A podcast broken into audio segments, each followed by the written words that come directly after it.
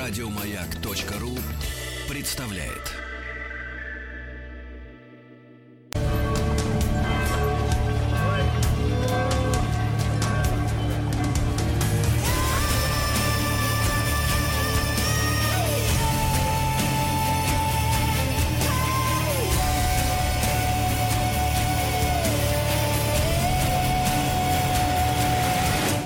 История и болезни.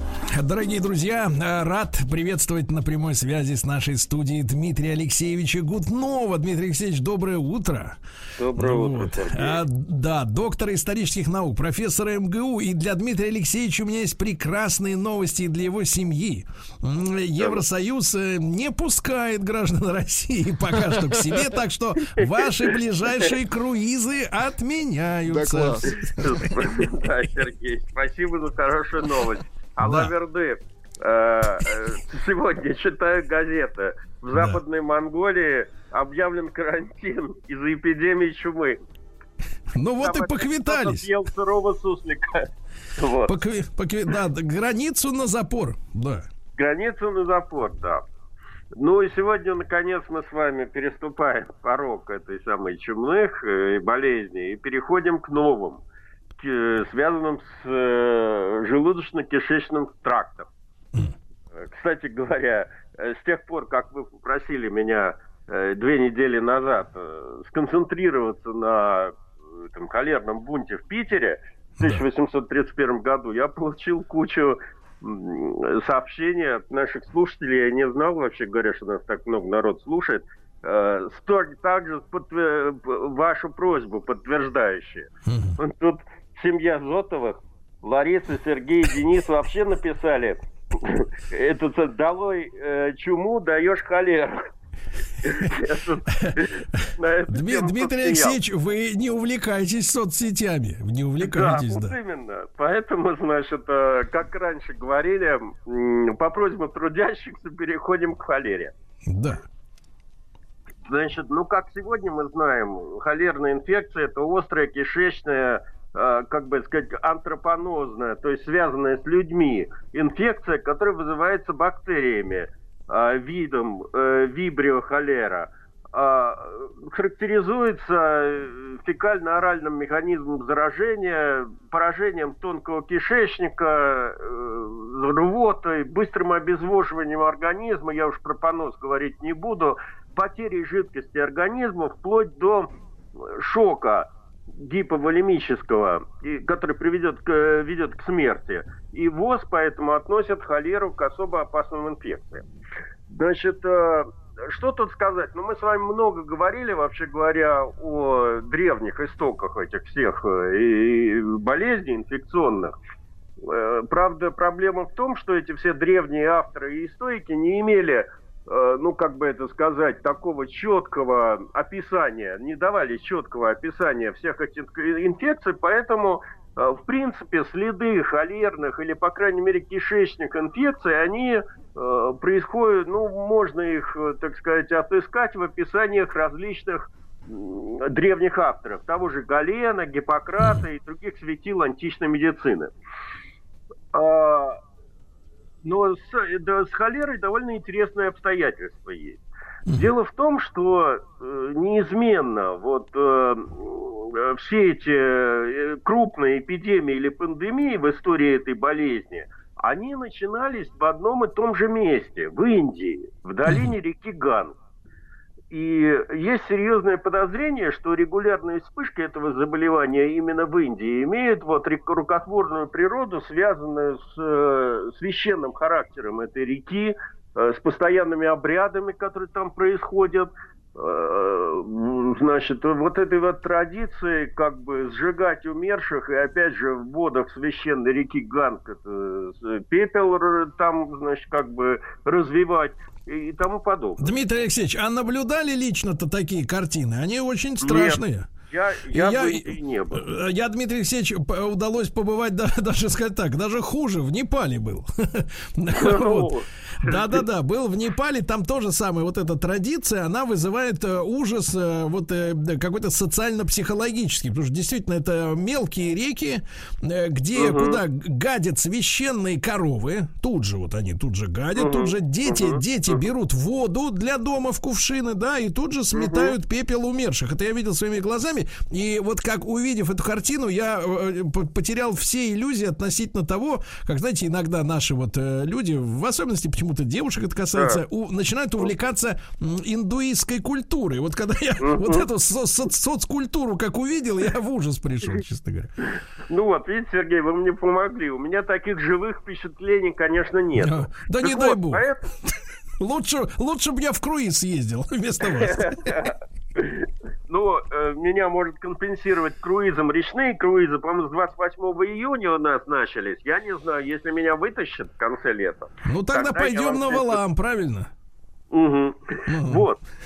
А, так вот, поэтому именно из-за того, что э, зараза исходила из Индии, то довольно долго, вплоть до начала 19 века, это была, скажем так, проблема англичан. Угу. Потому что Индия была колонией, там время от времени происходили вспышки этой болезни разной степени локальности. И эта болезнь, в общем, как бы, может быть, какие-то локальные там вспышки на Ближнем Востоке имели место быть, но все-таки это была индийская проблема. Ситуация изменилась в начале XIX века в связи, мы с вами постоянно это обсуждаем, ростом контактов, вовлечение Индии в жизнь этой Британской империи, э, увеличением э, этого самой эксплуатации там ресурсов человеческих и природных Индии со стороны англичан. В общем, вместе с как бы кораблями торговыми и прочее, в общем, эта болезнь перешагнула границы этой колонии. Вообще говоря, насчитывают семь пандемий после этого времени э, семь пандемий холеры. Первая пандемия началась в 1816 году, а последняя считается в 1961 и длилась аж до 1975 года. Угу. А, значит, э, ну, э, для нас, вот то, что мы сегодня будем обсуждать, это правление Николая Павловича, наиболее актуальной являются две эпидемии холеры – это вторая эпидемия и пятая эпидемия. А, вторая эпидемия из-за того, что именно тогда, собственно говоря, холера стала одной из проблем именно России. Вот. А, потому что э, ведь до этого как бы оспа и чума, две вот таких напасти, и все лекари, и все, так сказать, фельдшеры были заточены именно на эти две болезни, понимаете? Mm-hmm. Если там как-то связано с э, прыщами или с какими-то там кожными высыпаниями, то обязательно чума. Э, значит, э, там э, э, другие симптомы это оспа.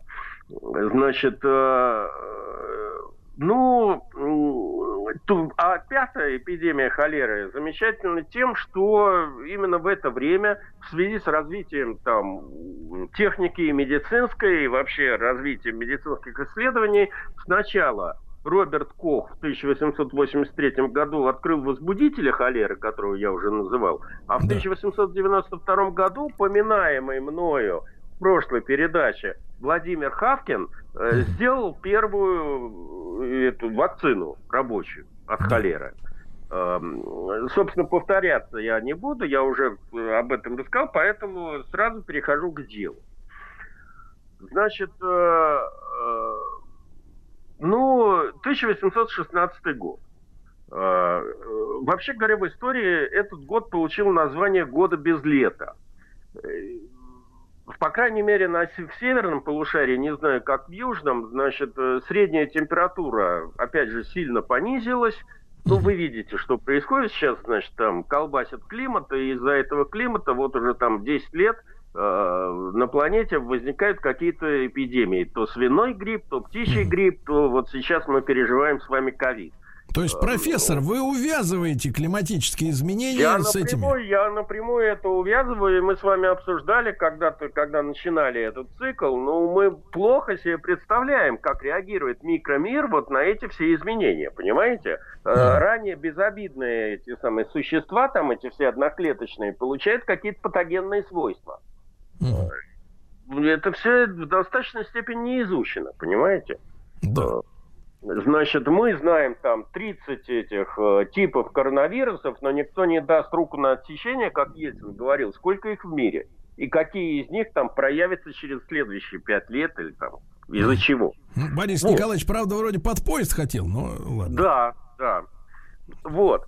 А, э, в общем, год спустя, после 1816 года, э, эта пандемия охватила все страны Азии – если говорить о нашей стране, то первые признаки значит, этой болезни появились в Астрахани. Mm-hmm. Причем надо сказать, что до появления, вот до того, как Кох не открыл возбудителя, и, в общем, как бы стало ясно, где этот враг и как с ним бороться, а, никто не знал, э, как действовать, что делать. То есть все знали примерно, что нужно соблюдать карантин, как сейчас все знают но никто не знал, не было специфических средств борьбы с этой холерой и ее описания. Значит, э, э, в Астрахань были срочно командированы из Петербурга доктора Калинский и Хатовицкий, которые э, в русской медицинской традиции дали первое описание холеры и подготовили рекомендации, как избежать заражения. И они тогда уже настаивали на э, строгом соблюдении гигиенических мер, регулярном мытье рук, необходимости мыть продукты перед употреблением, э, вообще держать тело в чистоте и тому подобное. Значит, а, а, после 18 года некоторые, так сказать, э, вспышки этой болезни наблюдались в Бугульме в 1823 году, потом в Бугуруслане, но в принципе количество жертв от них не шло ни в какое сравнение с тем, что происходило в Азии. Э, по, вот я нашел цифры в Википедии. В одном Бангкоке э, в том же 1823 году погибло не менее 30 тысяч жителей. А общая численность жертв первой пандемии исчисляется какими-то шестизначными цифрами. Только зимой 1824 года, э, зима, которая, видимо, дала большие холода, э, э, я не буду связывать это с восстанием декабристов на следующий год, не волнуйтесь. А, значит, э, это привело, к, в общем, к тому, что эта вспышка каким-то образом была локализована. Профессор, профессор, а можно, можно так вскользь один маленький вопрос? Потому что да. есть у нас, ну так скажем, специалисты или самопровозглашенные, или да. даже вроде как официальная наука объявлена, что социальные процессы, вот движения, да, которые да, массами да, да, руководят, да, да. ну, а угу. по одной теории связаны с астрологией, по другой с солнечной угу. активностью, с третьей с климатическими изменениями. Угу. То есть вот массы подчинены тоже каким-то движениям планетарного масштаба. Э, да, но я насчет звезд бы посоветовал вам к Глобе обратиться. Вот если судить с точки зрения человека, ученого светского, то, как правило, к разным рода социальным э, вот этим вот катаклизмам ведет сочетание факторов. Uh-huh. Ну, если говорить о нашей стране, это, как правило, какая-нибудь неудачная война, голод, очевидная неспособность властей справляться с поставленными задачами. То есть там э, комбинация факторов, а не какой-то один, понимаете? Да. Э, но, в принципе, так же происходит во всем мире. Это иногда часто драйвером и триггером, как сейчас говорят, бывают именно климатические изменения. Опять же, мы с вами уже много, я не помню, сколько времени назад встречались по поводу смутного времени, ведь э, весь этот кризис начала 17 века совершенно определенно начался с этих холодных лет да. когда там похолодало на несколько лет. Вот. А, теперь мы с вами переходим, собственно говоря, к основной теме моего сегодняшнего, выступления второй пандемии. А, э, как в пер, первой пандемии Россия более-менее, так сказать, э, проманкировала. В общем, жертв было мало. Что нельзя сказать про вторую пандемию? э, невольными разносчиками этой заразы стали русские войска, которые участвовали как минимум в двух военных кампаниях в это время. 1826-28 год в русско-турецкой войне да. и э, в русско-персидской войне, по-моему, 1828-29 год. Уже там наблюдались какие-то странные случаи кишечных инфекций. Вообще говоря, для боевых действий э, это явление нормальное. Э, мы с вами, надеюсь, посвятим одну из передач следующих какому-то тифе, тифу и дизентерии, и я расскажу довольно интересные факты из этой области. Поэтому изначально э, холеру не идентифицировали. Пока Э, эти случаи заболевания наблюдались на фронте, опасность была не столь очевидна. Но после того, как солдаты стали возвращаться в места постоянной дислокации в Россию, за ними, собственно говоря, пошла и зараза. Э, сначала она распространилась в Тифлисе, затем опять в Астрахане. Причем малограмотные лекари и народ, привыкший, напуганный чумой, эм, первым делом, значит, устремились к храму. Угу. Ну, лекари стали ставить диагноз чуму, э, хотя это не соответствовало действительности. А, а потом стали массово уезжать из города. По свидетельству французского консула в Тифлисе, к концу 1831 года э, в Тифлисе, значит, остава, осталось не более четвертой части общего числа жителей. Остальные бросились в дальние аулы, в горы, спасаться. Вот. Когда, в общем, стало понятно, что эпидемия распространяется, и что это вовсе на самом деле, ну, то есть непонятно было, что это за болезнь, наши власти какой-то, значит, при, в общем, как бы ос- приняли какое-то осознанное, правильное решение. А, правительство Николая I 9 сентября 1830 года распорядилось образовать Центральную комиссию для пресечения болезни и довольно скоро – стало понятно после консультации с англичанами и европейцами, что мы имеем дело с холерой. То есть был создан вот этот вот антихолерная центральная комиссия для пресечения холеры. Возглавить эту деятельность было поручено не кому-нибудь, а министру внутренних дел графу Закревскому. И это свидетельство понимания властями всей серьезности ситуации. Я хотел бы объяснить ситуацию. Дело в том, что это сейчас у нас, э, как бы, ну и сейчас, в общем, э, четверка министров силовых, она всегда играет важную роль. Но все-таки министр внутренних дел сейчас не играет той роли, которую он играл в Российской империи всегда. Ведь э, если посмотреть э, дневники вот наших императоров, то первым, на, значит, это э, к императору входил и больше всего времени проводил министр внутренних дел, потом там министр армии, и потом все остальные по списку. Сам последний, кстати говоря, министр народного просвещения. Вот. Э, за, это на сладкое. Да, за все отвечал министр внутренних дел в стране. За экономику, за политику, за спокойствие и тому подобное. Вот. А потому что, Дмитрий Алексеевич, вещи-то увязанные. Вещи-то увязанные. Если, если, соответственно, где-то вот в каком-нибудь экономическом блоке, так сказать, напортачит, тут и, так сказать, беспорядки ну, могут да, но надо иметь в виду, что у нас министр коммерции и торговли только появился первый раз, вообще говоря, в 1803 году, а по-серьезному стали играть какую-то роль только после реформы. Mm. Освобождения крестьян. Так вот, решением этой комиссии в крупнейших городах страны были э, образованы свои комитеты с задачей об, организовать э, холерные больницы и карантины. Что само по себе, естественно, не распространяло, э, не пресекало развитие болезни, но все-таки какая-то подготовка началась.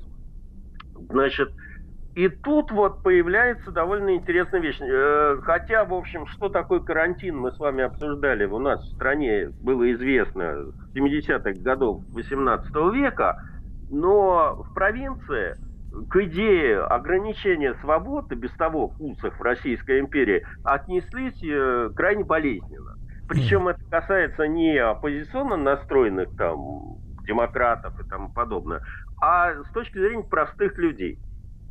Значит, То есть люди стали возмущаться тем обстоятельством, что города окружали войска, и им запрещали выходить на улицу, заставляли сидеть по домам и, и тому подобное. И в отсутствии информирования населения нормально, учитывая то, что страна была неграмотная, повально, а, значит, соответственно, методы должны были быть не печатные, а как-то разъяснительные. Все это начало приводить к волнениям. И вот эти вот волнения в большей степени связаны не с самой болезнью, а вот с этой вот неумелой реакцией властей на эту болезнь, причем реакцией не медицинской, поскольку, в общем, не было еще лекарств ну, да. холеры, а информационный, приводило к тому явлению, Дмитрий которое называется да. солярные пункты. Все. Да. А, а, Дмитрий Алексеевич, продолжим сразу после новостей новостей спорта. Сегодня о пандемии холеры э, при Пушкине еще, которая произошла, говорим.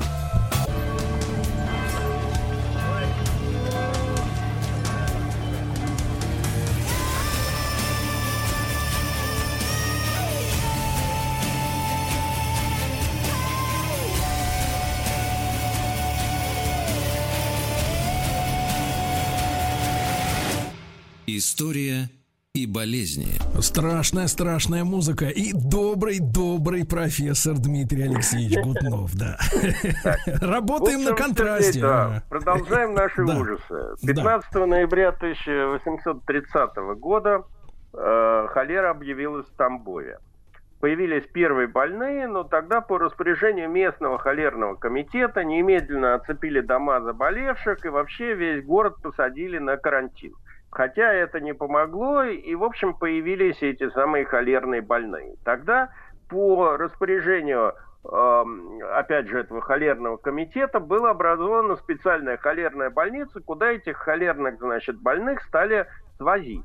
Надо сказать, что лечить тогда холеру не, не умели, поэтому, э, в общем, основное как бы лечение было кровопускание, разного рода горячие ванны, и прочие, значит, процедуры.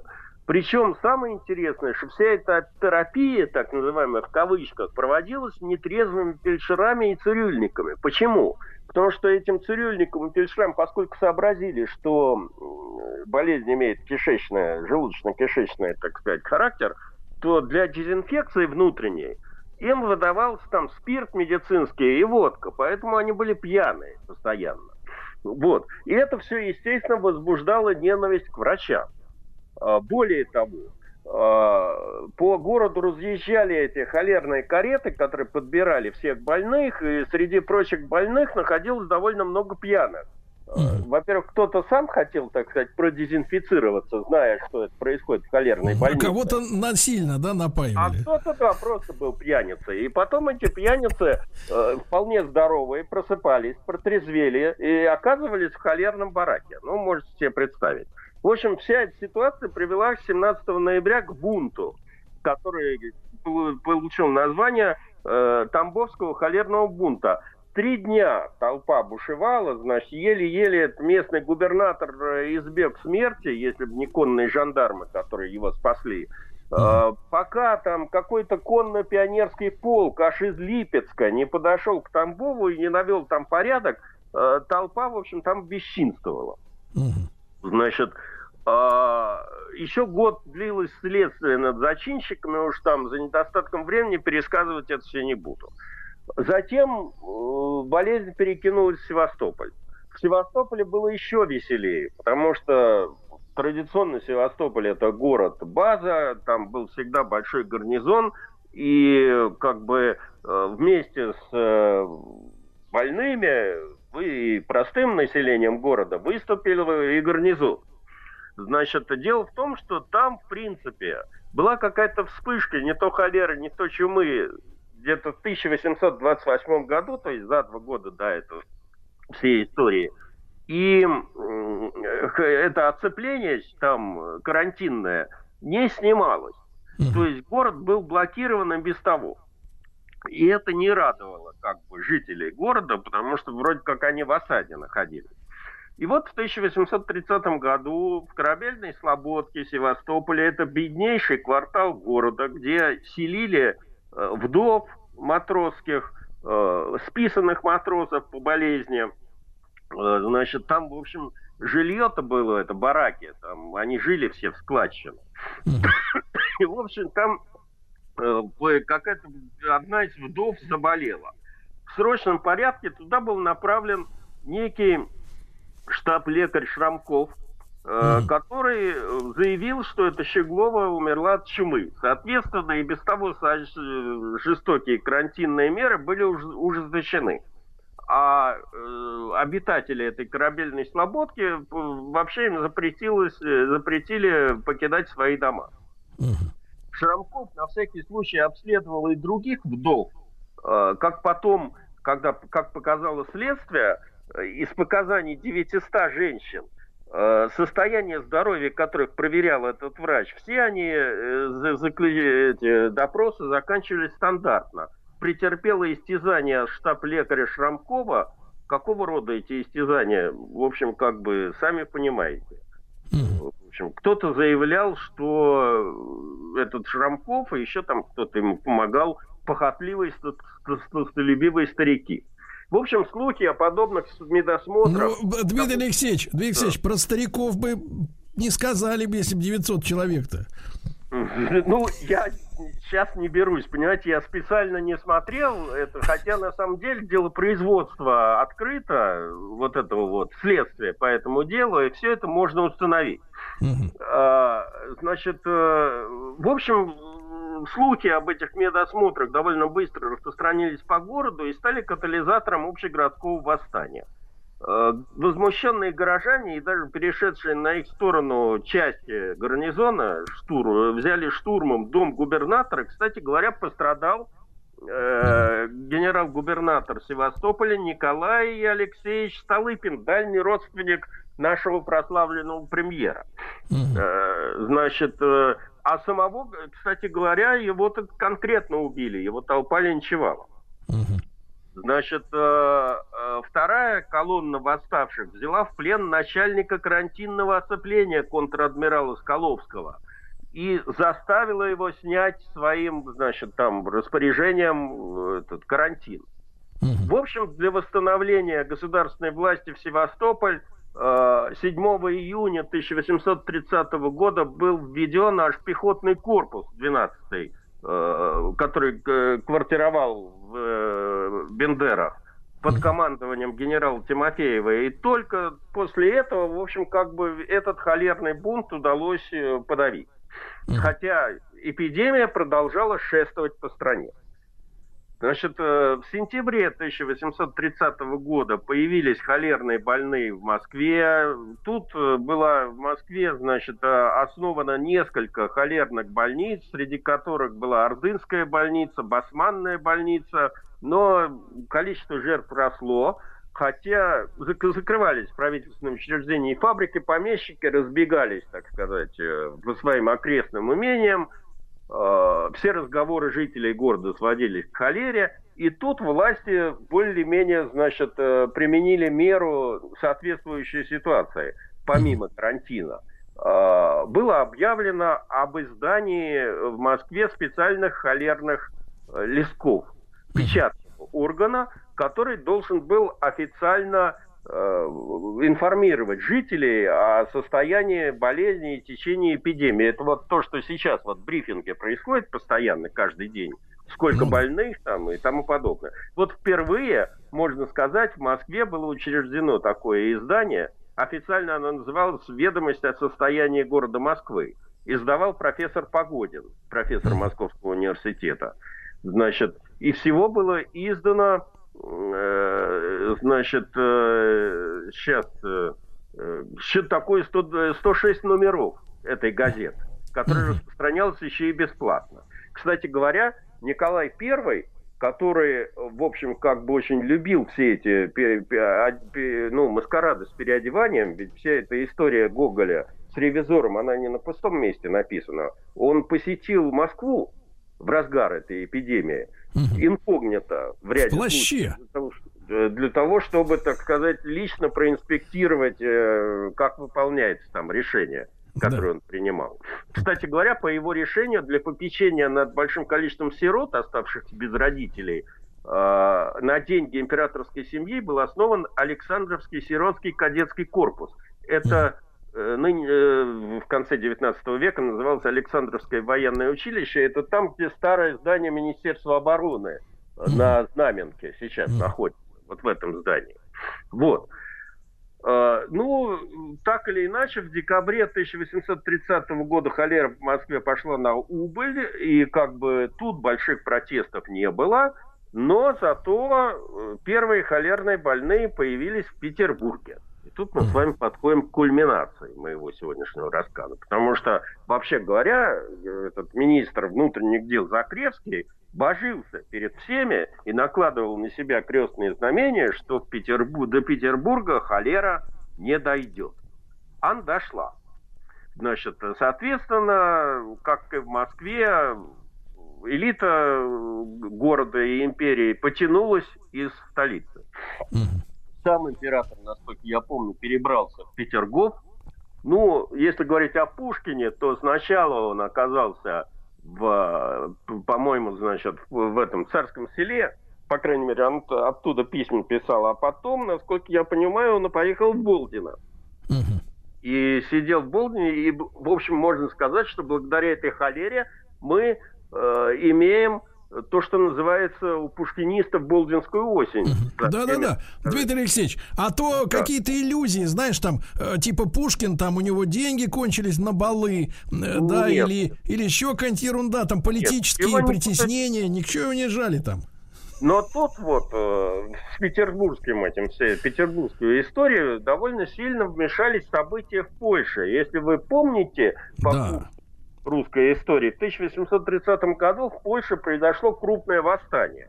Которое а вот, Дмитрий Алексеевич, а вопрос, а вопрос, а вот что сначала, а что потом? Это поляки на фоне эпидемии начали бунтовать? Нет, эпидемия до них дошла немножко позже. Сначала поляки восстали, причем восстали они не, не самостоятельно, а это было следствие отзвуком вот этих европейских революций 30-го 30 года, Э, читайте «Отверженные» и тому подобное. Э, революции происходили по всей Европе, и в том числе, значит, они произошли в Польше под флагом национального освобождения.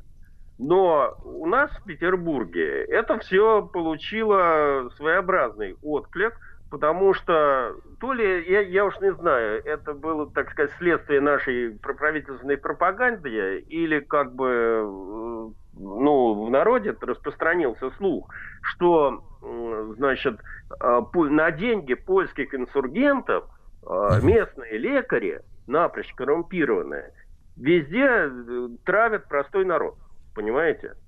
Значит, эм, а полицейские и доктора по наущению, так сказать, поляков э, вот э, губят простых, простых людей бдительные горожане устраивали самосуд над подозрительными личностями. Причем э, есть довольно много, так сказать, просто воспоминаний людей, которые видели такой самосуд. Прямо на улице? Да, на улице. Там, допустим, та же самая Панаева, возлюбленная Некрасова, наблюдала с балконом в э, расправу над подобным отравителем. По виду это был мелкий чиновник, вся вина которого заключалась в том, что он купил полфунта картофельной муки – и сунул в карман шинели. В какой-то момент кулек с мукой разорвался и запачкал покупателю руку. Кто-то из прохожих истошно закричал «отравители», и мигом образовалась толпа, которая стала избивать несчастного. Вот уровень паники был такой. Почему в Москве вот они догадались газету издавать, а в Питере такого не было, я понять не могу. А, препаратов для борьбы с холерой не было, поэтому быстро нашлись, как всегда у нас бывает, альтернативные способы лечения. А, в частных домах, квартирах появились ложки с дегтем или красным перцем, сухим. Товарищи, товарищи, записывайте.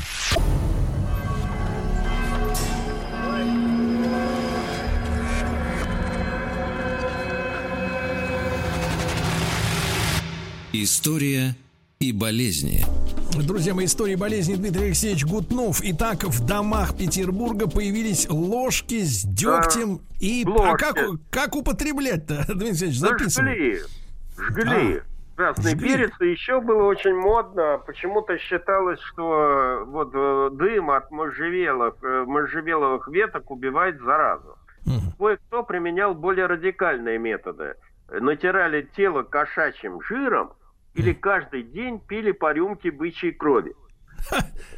Это, естественно, не помогало, город обезлюдил, все, кто мог, э, покинули Петербург, э, чины двора там и тому подобное. Э, Пушкин писал на Щекину из царского села, здесь холера, то, то есть в Петербурге, а царское село отцеплено. Вот в атмосфере этой всей подозрительности в городе начался массовый психоз. 22 июня 1831 года это вывелось стихийные беспорядки. Люди ходили группами, нападали, на, отыскивали отравителей, нападали на них, избивали, убивали врачей, обыскивали холерные кареты, пытаясь обнаружить отраву, кои поляки травят, значит, простых православных. Во время эпидемии главная холерная больница находилась на Сенной площади. Сейчас об этом уже ничего не напоминает. Поэтому слепой гнев народа выплеснулся именно на Сенной. Там собравшаяся толпа штурмом взяла эту холерную больницу и стала выкидывать из окон медперсонал. Примечательно, что активное участие в этих расправах принимали и пациенты лазарета сами. И толпа добивала медиков уже на земле. Существует такая петербургская байка, которой вот вы жертва этой байки тоже. Будто, так. прознав про это дело, император Николай I Э, лично, не прибегая к насилию, смог усмирить этот бунтующий город, э, приехав из Петергофа и произнеся пламенную речь, как Ленин, да. перед этим там, восставшими. И даже графическое отражение этого дела есть, э, этого мифа. Но история на самом деле как бы более прозаична. Царь находился в Петергофе и как бы боялся появиться в городе. То есть э, решение о том, что делать с бунтовщиками на Сенной площади, принималось на совещании военного губернатора Санкт-Петербурга, коим тогда был граф Петр Эссен, герой войны 812 года. В общем, по итогам этого совещания, поскольку принимали участие в основном военные, то было принято решение о силовом, так сказать, подавлении этого бунта. Благо, так сказать, опыт с Польшей уже был. Соответственно, Э, на Сенную были введены усиленные артиллерией гвардейские полки. Э, народ, бесновавшийся там, на, на народ обрушился саперный батальон, один из батальонов Измайловского полка – всех привели в более-менее повиновение, и только после этого, когда, в общем, все бунтовщики были не то чтобы арестованы, они, их помещать было некуда, потому что как бы их слишком много было, их на этой же площади и оставили угу. под охраной гвардейцев.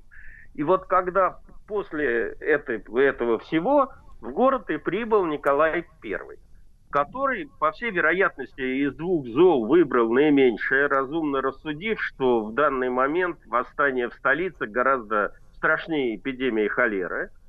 А, он появился на площади и действительно обратился к своим подданным, так сказать, с речью, в которой была укоризна, в том, что, ну, ну, понимаете, главный источник этого рассказа об этом – это начальник третьего отделения императорской канцелярии э, граф Бенкендорф. Человек, в общем, как бы ангажированный. А, а что же, Дмитрий Алексеевич, нет очевидцев? Где Панаева с балконом? Ну, там балкон, Панаева там не жила, Седная площадь. О чем вы говорите? Значит, э, так вот, э, судя по рассказам Пинкендорфа, император воскликнул на колени, и вся эта многочисленная, многотысячная толпа, сняв шапки, еще бы она не сняла шапки, они под, под, под, э, находились уже, по сути дела, арестованные значит, э, тотчас э, приникла к земле, и тогда, обратясь к церкви Спаса, он сказал, я пришел просить милосердия Божьего за ваши грехи, молитесь ему о прощении, вы его жестоко оскорбили, русские ли вы, подражаете ли вы французам или полякам, вы забыли ваш долг в покорности мне, ну и тому подобное.